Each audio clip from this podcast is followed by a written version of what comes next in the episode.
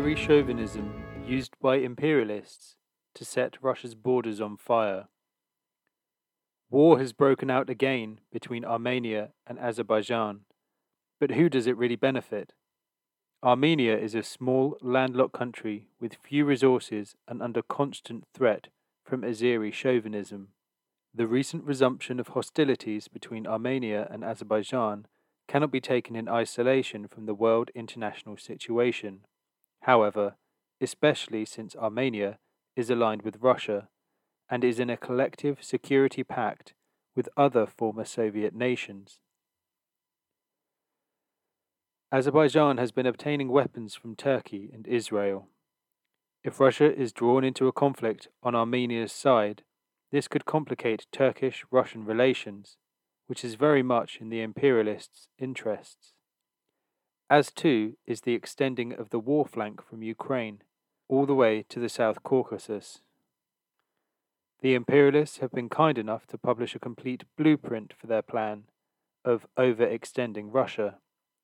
Written by the RAND Corporation in 2019, this document reads like a timetable for events that have taken place since.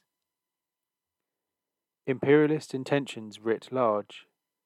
Providing lethal aid to Ukraine would exploit Russia's greatest point of external vulnerability, but any increase in US military arms and advice to Ukraine would need to be carefully calibrated to increase the costs to Russia of sustaining its existing commitment without provoking a much wider conflict in which Russia, by reason of proximity, would have significant advantages. Increasing support to the Syrian rebels could jeopardize other US policy priorities, such as combating radical Islamic terrorism, and could risk further destabilizing the entire region. Furthermore, this option might not even be feasible given the radicalization fragmentation, and decline of the Syrian opposition.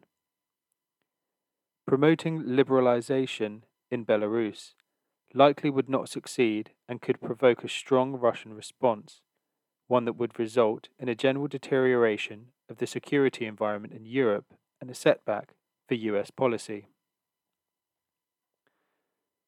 Expanding ties in the South Caucasus. Competing economically with Russia would be difficult because of geography and history. Reducing Russian influence in Central Asia would be very difficult and could prove costly. Increased engagement is unlikely to extend Russia much economically and likely to be disproportionately costly for the US. Flip Transnistria and expel the Russian troops from the region would be a blow to Russian prestige, but it would also save Moscow money and quite possibly impose additional costs on the United States and its allies. Right on cue, we have since seen the Ukrainian conflict grow. The attempted Slipper Revolution, a US sponsored coup in Belarus in August 2020, the current conflict between Armenia and Azerbaijan, and the imperialist attempts to ignite strife in Moldova. Georgia, too, has offered a referendum on whether to start a war with Russia encouraging and stoking Azeri chauvinism. The Azeris have been displaying great chauvinism towards Armenia, with President Ilham Aliyev stating, Yerevan is our historical territory, and we, the Azerbaijanis, must return to this historical land.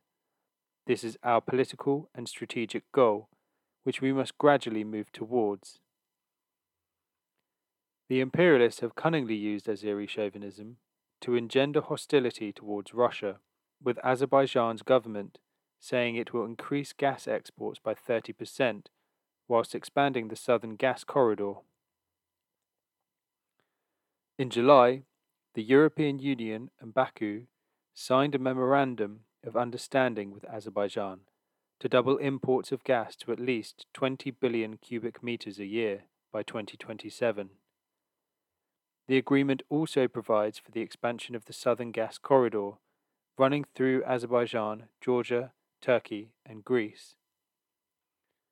Russian Defense Minister Sergei Shoigu warned the Azeri government in Baku that the Russian military can conduct large scale operations in multiple theatres, a thinly veiled warning against allowing Azeri chauvinism to become any more bellicose. The recent setbacks, particularly in Kherson, of the Russian military have provided an opening for Azeri chauvinism, cheered on by imperialism. Over the years, the oil rich Caspian nation has cultivated a network of allies in mostly hawkish Washington think tanks, such as the Foundation for Defense of Democracies, Hudson Institute, the Heritage Foundation, and even some relatively more centrist outfits like the Atlantic Council. Neoconservatives appreciate Azerbaijan because it is friendly to Israel and assumed to be hostile to both Iran and Russia. Since such positions are deemed to favor Washington, Azerbaijan deserves, according to these circles, particularly strong US support, or a degree of dispensation at the very least. Overestimating Russia's difficulties, underestimating their own. The setbacks in Kherson have been a trade off. Ukraine has traded countless men's lives and equipment to advance over abandoned territory in Kherson, whilst Russia has been destroying Ukrainian forces and preserving the lives of its own soldiers. The US regime of Joe Biden has ordered these advances because it is desperate for some semblance of a victory to show to the American people in advance of next month's elections, something to justify the billions and billions of dollars sent abroad in the name of standing with Ukraine. The narrative portrayed is look, Russia is on its last legs, it's retreating in Ukraine, it has all been worth it. Well, if that is as the imperialist media say, then so be it. But OPEC Plus just decided to decrease oil production, prompting the Biden regime to accuse the oil producing nations involved of siding with Russia and forcing the USA to eat into its own oil reserves.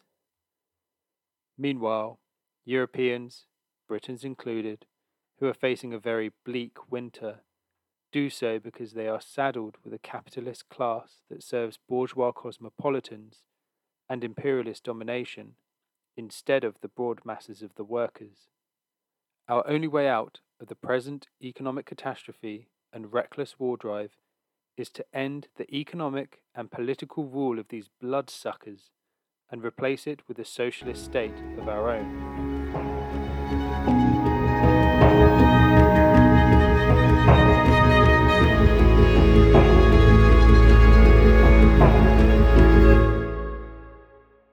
Thanks for listening to Proletarian Radio. We aim to bring you the best Marxist analysis on current affairs, revolutionary history, and theory. Do like, comment, subscribe, and share our content to help us reach the widest possible audience. We are a small organization with limited resources, and we need workers' support if we are to grow and fulfill our mission. If you are able to make a one off or regular donation, no matter how small, please visit our website at thecommunists.org and register as a supporter.